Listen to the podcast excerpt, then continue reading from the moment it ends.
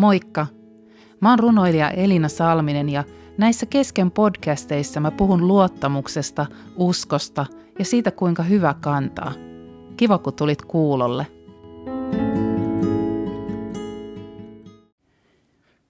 Tässä podcastissa mä ajattelin puhua vähän siitä, mistä meidän kannattaisi pitää kaksin käsin kiinni.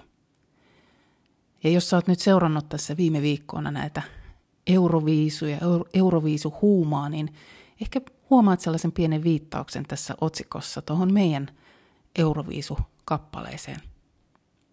No Euroviisuista voi olla montaa mieltä, niiden tasosta ja ylipäänsä musiikkihan on hieno juttu siitä, koska meillä on siitä jokaisella oma mielipide ja niin saa ollakin. No sitten tästä meidän Suomen kappaleesta on tietysti puhuttu paljon sen tekstistä, että onko se nyt oikeastaan hyvä juttu, että siinä sanotaan, että pidän kaksin käsin kiinni juomista ja siinä puhutaan vähän erilaisista alkoholijuomista. Toisaalta tämä kappale on saanut innostumaan lapset ja nuoret ja aikuisetkin vähän hassuttelemaan ja se on yhdistänyt selkeästi suomalaisia. Ihmiset on leipunut vihreitä kakkuja ja, ja tota, tehnyt kaikenlaisia hassun näköisiä boleroita itsellensä ja, ja tämä Suomen kappale on ää, levinnyt tuolla Euroopassa ja jopa maailmanlaajuisesti. Ja ainahan me suomalaiset ollaan aika innoissaan siitä, jos joku juttu täältä meiltä Suomesta onkin semmoinen, mistä tykätään. No sitten toisaalta on tullut niitä soraääniä, jotka sanoo, että, että no ei tällaisesta kappaleesta nyt saa tykätä, että kun tässä puhutaan nyt vähän, tässä olisi pitänyt olla vähän toisenlaiset sanat. No minäkin osallistuin tähän Euroviisu huumaan sen verran, että kirjoitin runon, joka alkoi, että pidän kaksin käsin kiinni huolista, koska mun mies katsoi mua joku päivä tuossa viime viikolla ja sanoi, että pidän kaksin käsin kiinni huolista, cha cha cha. Hän nimittäin katsoi minua ja, ja se oli itse asiassa kyllä tosi totta. Pidin kaksin käsin kiinni huolista ja mua rupesi naurattaa se ajatus, että se on just näin. Että näinhän mä tällä hetkellä oikein roikun niissä omissa huolissani. Ja kirjoitin siitä runon ja se runo sai monet tykkäämään siitä, mutta ainakin yksi myös loukkaantui mun seuraajista, joka sanoi, että et olisi nyt sinäkin saanut lähteä tähän, tähän juttuun mukaan ja hän sitten päätti lähteä pois mun seuraajista. No, nämä kaikki erilaiset tapahtumat ja ihmisten kommentit ja keskustelut somepalstoina, niin on saanut mut miettimään, että, että mikä se oikeastaan se, se meidän tehtävä erityisesti nyt kristittyinä tässä maailmassa olisi. Mistä meidän tulisi pitää kaksin käsin kiinni? Nimittäin ää, joitakin somekavereitakin kun luin, ja, jotka oli hyvin vastaan tätä tätä kääriä ilmiötä. Ja sieltä jotenkin tuli ilmi semmoinen ajatus, että, että vähän niin kuin, että mä jäin miettimään, että onko tämä nyt se semmoinen juttu, mistä meidän tulisi kristittyinä pitää kaksin käsin kiinni. Ja mä haluaisin oikeastaan jakaa sulle muutaman semmoisen raamatun kohden, joka on pyörinyt tässä mun, mun mielessä jo vähän pidempään. Ja nämä on aika, oikeastaan aika sellaisia isojakin raamatun kohtia. Katsotaan, saanko mä nyt niistä jotenkin selvyyttä tai pystynkö mä niitä selittämään sille, että sieltä avautuisi meille jotain tärkeää. Tämmöinen Johanneksen evankeliumin yksi paikka on pyörinyt mulla jo pitkään päässä, jossa Jeesus sanoi, että ei Jumala lähettänyt poikaansa maailmaan sitä tuomitsemaan, vaan pelastamaan sen. Ja tämä on semmoinen dilemma, tämä tuomitseminen tai pelastaminen, mitä mä oon kovasti miettinyt. Että Jumala, joka lähetti poikansa tänne maailmaan, niin hän ei antanut Jeesukselle pojalleen tehtäväksi, että mene ja hei, nyt tuomitse siellä kaikki, mikä siellä on väärää, kaikki väärät euroviisut ja kaikki vääränlaiset ihmissuhteet ja kaikki synnit ja kaikki pahat, niin oikein nyt on vaan tuomitset. Vaan Jeesus äh, lähetettiin pelastamaan maailma. Ja nyt kun katsotaan näitä kahta sanaa, tuomitseminen ja pelastaminen, niiden äh, taustalta, mitä sieltä löytyy, niin se voi ehkä helpottaa meitä ymmärtämään tätä teemaa. Eli ei Jumala lähettänyt poikaansa maailmaan, maailmaan sitä tuomitsemaan. Sen sanalta taustalta löytyy sanat erottaa, poimia, valita, määrittää, päättää, lausua mielipiteensä oikeasta ja väärästä, hallita, riitauttaa. Eli tuomitseminen on siis jotain semmoista, jossa, jossa erotetaan tai poimitaan väärä valinta tai määritetään, päätetään, mikä on oikea väärin tai lausutaan mielipide oikeasta tai väärästä. Hallitaan ja, ää, tai riitautetaan, mietitään, että nyt, nyt tässä on väärä asia. Ja sanotaan, että ei Jumala ei lähettänyt poikaansa tänne maailmaan tekemään näitä asioita. Eli edes Jumala ei lähettänyt poikaansa lausumaan mielipiteitään oikeasta ja väärästä. Vaikka kyllä me tiedetään, että Jeesus puhuu paljon totuudesta ja hän puhuu myös synnistä, mutta se ei ollut edes se Jeesuksen ensisijainen tehtävä, vaan hänen tehtävänsä oli tulla pelastamaan. Ja pelastamaan sanan taustalta taas löytyy sanat pitää turvassa vaaralta, parantaa, tervehdyttää, pelastaa kärsivä. No ennen kuin tämä pätkä, jonka äsken luin, niin äh, sanottiin, niin sitä ennen on yksi ehkä raamatun keskeisin raamatun paikka Johannes 3.16. Eli paikka, joka voisi olla paikka jossain urheilukisoissa saattaa lukea joskus, tai ainakin ennen muin oli, että jo 3, 2.16. Ja sehän menee näin. Jumala on rakastanut maailmaa niin paljon, että antoi ainoan poikansa, jottei yksikään, joka hänen uskoo, joutuisi kadotukseen, vaan saisi iankaikkisen elämän. No katsotaanpa sitä vielä tarkemmin. Jumala on rakastanut. Mitä se rakastaminen, mitä sen sanan takaa löytyy? Olla rakastunut, rakastaa suuresti, olla tyytyväinen, toivottaa tervetulleeksi. Eli tälleen Jumala rakasti maailmaa ja meitä. Hän rakasti meitä suuresti. Hän oli tyytyväinen meihin. Hän toivotti meidät tervetulleeksi. Eli Jumala on rakastunut maailmaan niin paljon, että hän antoi oman poikansa, ettei yksikään, joka hänen uskoo, ja sen uskoo sanan takaa löytyy sanat arvostaa, luottaa, ajatella olevan totta, olla vakuuttunut. Ettei yksikään tällainen meistä, joka ajattelee, että hei, tämä Jeesus on varmasti kyllä totta. Et mä oon aika vakuuttunut, että se täytyy olla varmaan totta – ja mä ehkä luotankin vähän, että, että, että Jumalalla varmaan on mulle hyvä suunnitelma. Niin ettei yksikään meistä, susta ja musta, kenestäkään meistä, jotka tänne maailmaan on syntynyt, joutuisi kadotukseen, vaan saisi sen ikuisen elämän siellä taivaassa. Eli tämä on se keskeinen sanoma raamatussa. Ja tämän jälkeen sanotaan, että Jumala ei lähettänyt poikaansa – maailmaa sitä tuomitsemaan. Eli kertomaan sitä väärää ja oikeaa mielipidettä. Vaan Jumala lähetti siksi, että, että hän voisi kertoa maailmalle, tai hänen poikansa, että hei mä rakastan tosi suuresti jokaista mun luotua. Mä oon tosi tyytyväinen ja mä toivotan teidät tervetulleeksi sinne taivaan kotiin. Sinne ihan kaikkisen ja ikuiseen elämään. Mutta välillä mietin, että onko käynyt niin, että me kristityt ollaan kuitenkin jotenkin ymmärretty tämä kohta vähän väärin. Hmm. Tänä aamuna, kun mä mietin tätä podcast-aihetta ja olin keittelemässä siinä aamukahvia, mulla oli mielessä tämä äskeinen raamatun paikka. Ja sitten mulle tuli mieleen, että, että miten se olikaan siellä – siellä kun pääsiäisenä ennen sitä ristin kuolemaa, kun Jeesus oli siellä Getsemanen puutarhassa niiden opetuslastensa kanssa rukoilemassa, ja kun ne aina nukahteli ne opetuslapset. Ja sitten tuli yhtäkkiä ne sotilaat sinne, ja se Juudas tuli, yksi niistä 12, joka oli petturi, ja tuli ja suuteli Jeesusta poskelle. Ja, ja, ja tota, Jeesus tiesi, että nyt tämä on se hetki, että aha, mun kavaltaja tuli. Ja nämä äh, sotilaat sitten alkoi vangita Jeesusta.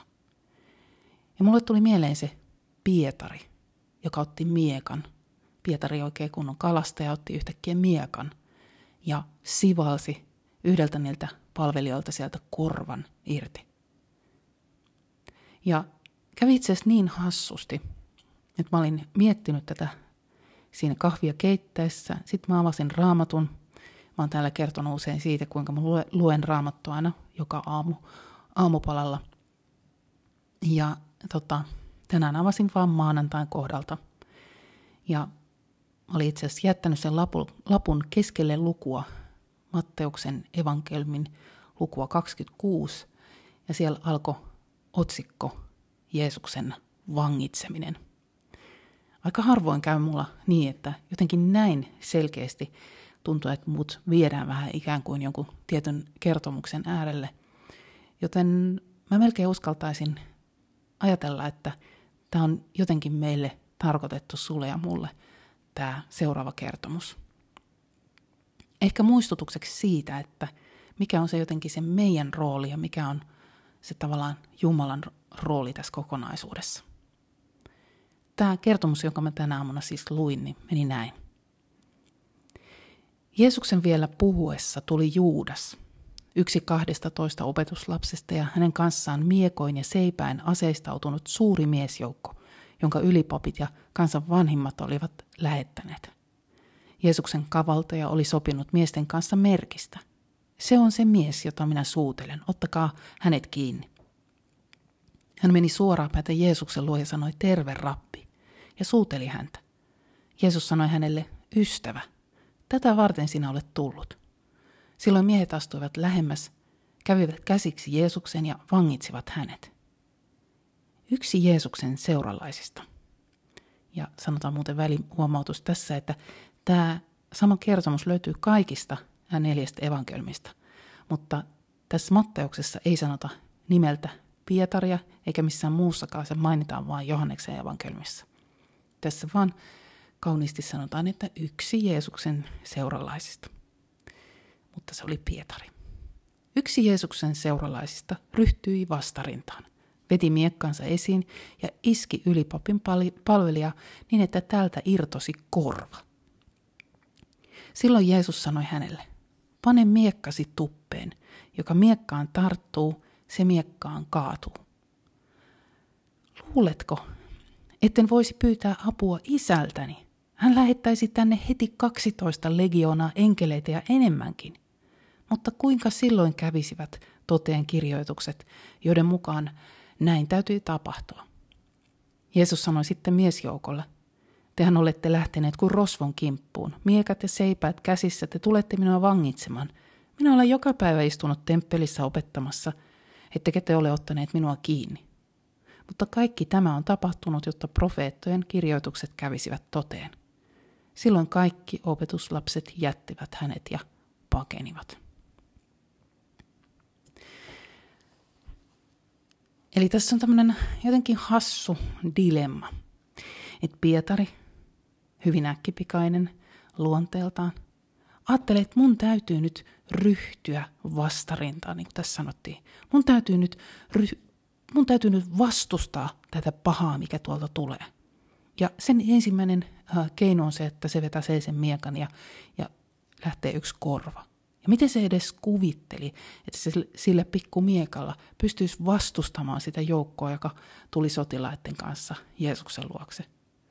Ja Jeesus sanoi, että hei, että luuletko, että mä vois pyytää apua mun isältä, joka lähettäisi 12 legioonaa enkeleitä enemmänkin.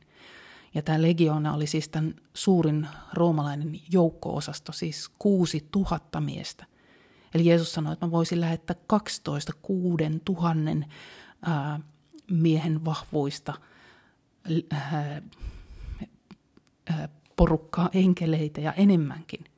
Et, et luulet sä, että mä tarviin sitä, että sä puolustat mua. Ja niinhän tässä kävi tässä kertomuksessa, että lopulta kaikki opetuslapset jättee, jättää Jeesuksen yksin ja ne pakenee juoksee karkuun. Ja niin kuin tässä sanottiin, että joka miekkaan tarttuu, se miekkaan kaatuu. Mä mietin, että onkohan se meidän nykyinen miekka vähän se sanan miekka. Kun me aina tartutaan niin herkästi siihen sanaan, sanaiseen miekkaan. Saattaa olla, että me myös kristittyinä tehdään sitä. Ja me lähdetään sille omalla pikku pikku sanan miekalla taistelemaan vastaan jotain sellaista suurta. Ja me ajatellaan, että meidän täytyy nyt puolustaa tätä Jeesusta. Meidän täytyy puolustaa tätä oikeaa asiaa. Ja Jeesus on silleen, että come on, että pitikö sun taas tarttua siihen miekkaan. Että kun sä tartut tuohon miekkaan, niin se kaadut tuohon miekkaan. Että mä en tarvi sun puolustusta. Jeesus ei, ei tarvi meidän puolustamista. Hän ei kaadu siihen, siihen mitä ää, ihmiset täällä maailmasta, maailmassa hänestä sanoo. Se on vähän sama kuin mä kerroin ää, tästä tota, jutusta mun tyttäreni tänä aamuna, tai sanoin, että ajattelin tehdä tästä aiheesta podcastin, niin sitten sanoin, että no se on vähän sama kuin, että, että jos mä niin kuin lähtisin puolustamaan iskää. Mun mies on siis ää, lähes kaksimetrinen, hyvin voimakas tyyppi. Että ihan kuin mun, eli mun tyttären Rosan, pitäisi puolustaa isänsä, että hei, että älkää nyt, että mun isä on kuule, kuule voimakas. Ja me molemmat heti tajuttiin, että niin, että kyllä Vellu niin kuin oman, oman tota, paikkansa tässä maailmassa pitää, että ei se tarvitse sen tyttärensä puolustamista. Mutta ajattelepa isossa mittakaavassa. Ei Jumala tarvi sitä, että me puolustetaan sen oman pikku miekkamme tai on oman sanaisen miekkamme kanssa. Että sä tajua, että, että, että, että on kuule hyvä tyyppi tämä, Jeesus.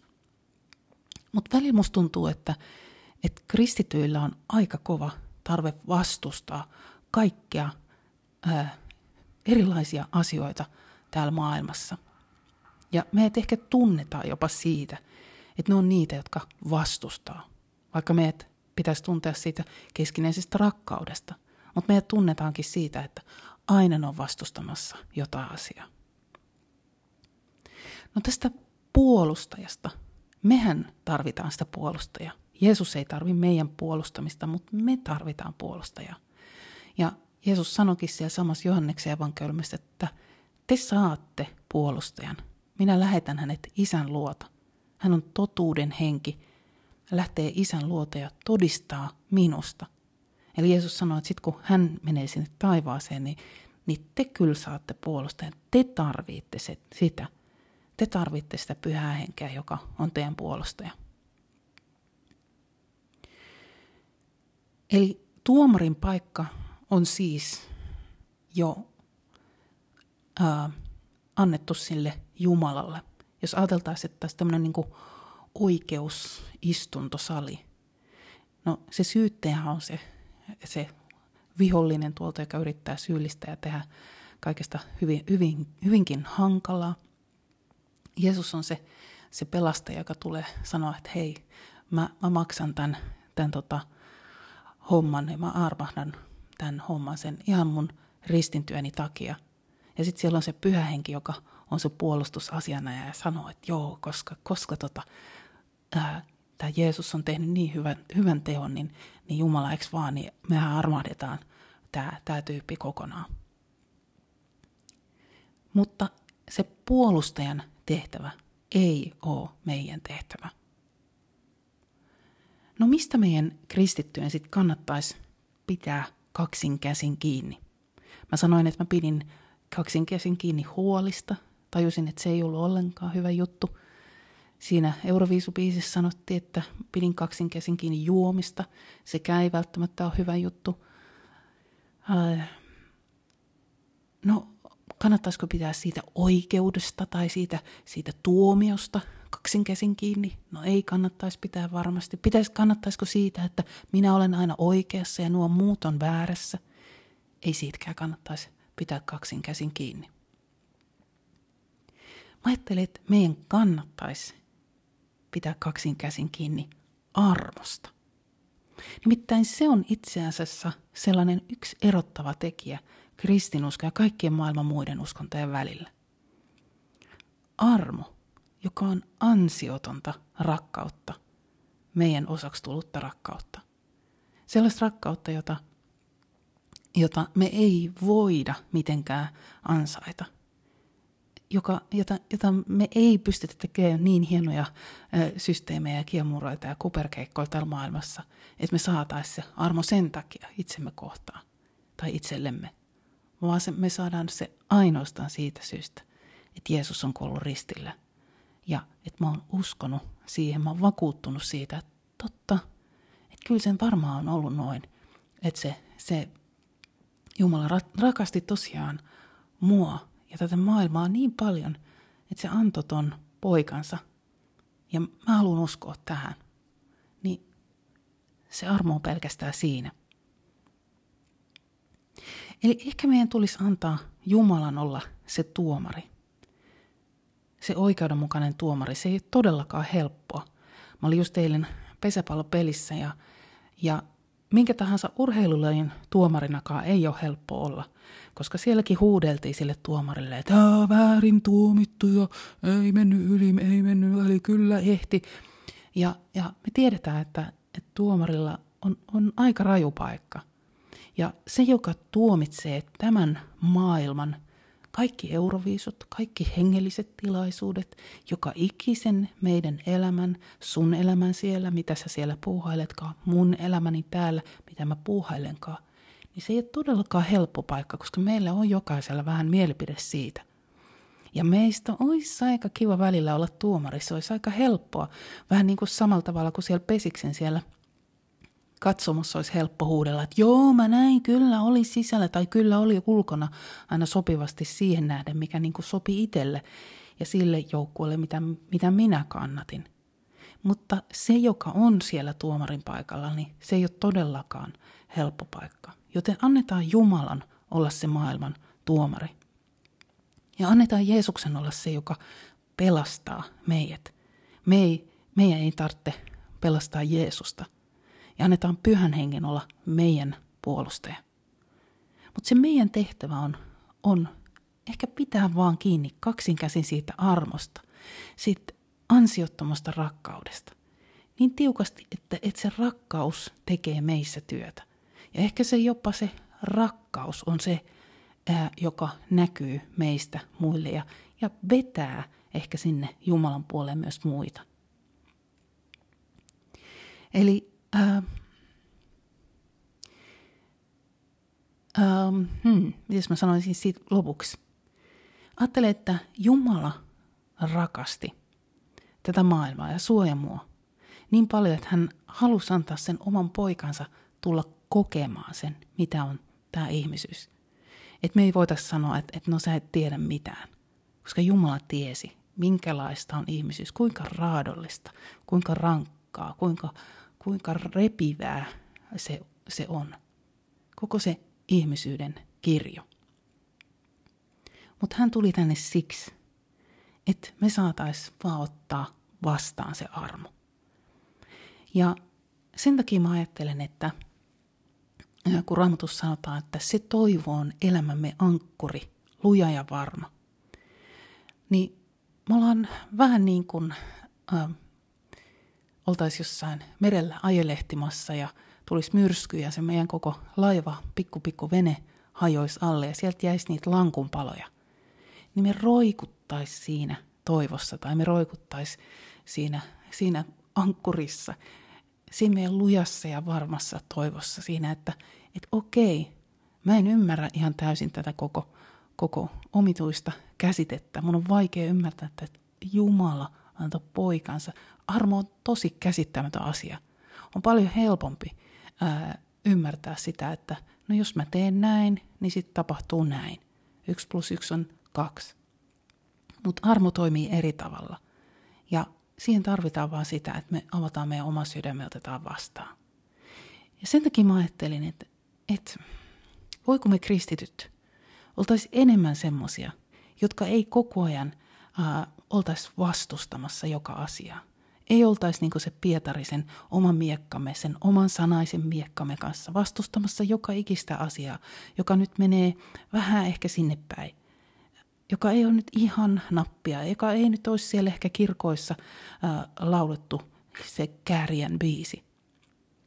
Mutta mä ajattelen, että ehkä se Jeesus ei nyt tarvii joka kerta sitä meidän omaa sanaista miekkaa.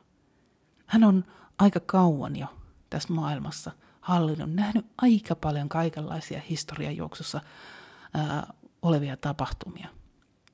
Ehkä hän ää, selviää näistä tämänkin meidän ajan jutuista. Mutta selvitäänkö me? Ei selvitä, jos ei me roikuta kaksin käsin kiinni siinä armossa. Koska me tarvitaan sitä ihan jokainen päivä. Ja se on se kristityn ja kristinuskon hieno, hieno ydin, joka meidän kannattaakin säilyttää ja josta meidän kannattaa puhua ihmisille uudestaan ja uudestaan. Koska me jokainen tarvitaan sitä kokemusta siitä, että me ollaan tervetulleita sinne, sinne Jumalan luokse, joka rakastaa meitä suuresti. Ja että Jumala on tosi tyytyväinen siihen, ketä me ollaan. En tiedä, ootko tänään tyytyväinen itse itseesi. Mutta muista, että maailmankaikkeuden Jumala on rakastanut sua niin paljon. Hän on niin tyytyväinen suhun. Hän toivottaa sut tervetulleeksi luokseen, koska hän on niin tyytyväinen siihen, äh, kuka sä oot. Minkälainen äh, luomus sä oot. Hän rakastaa sua tosi tosi suuresti.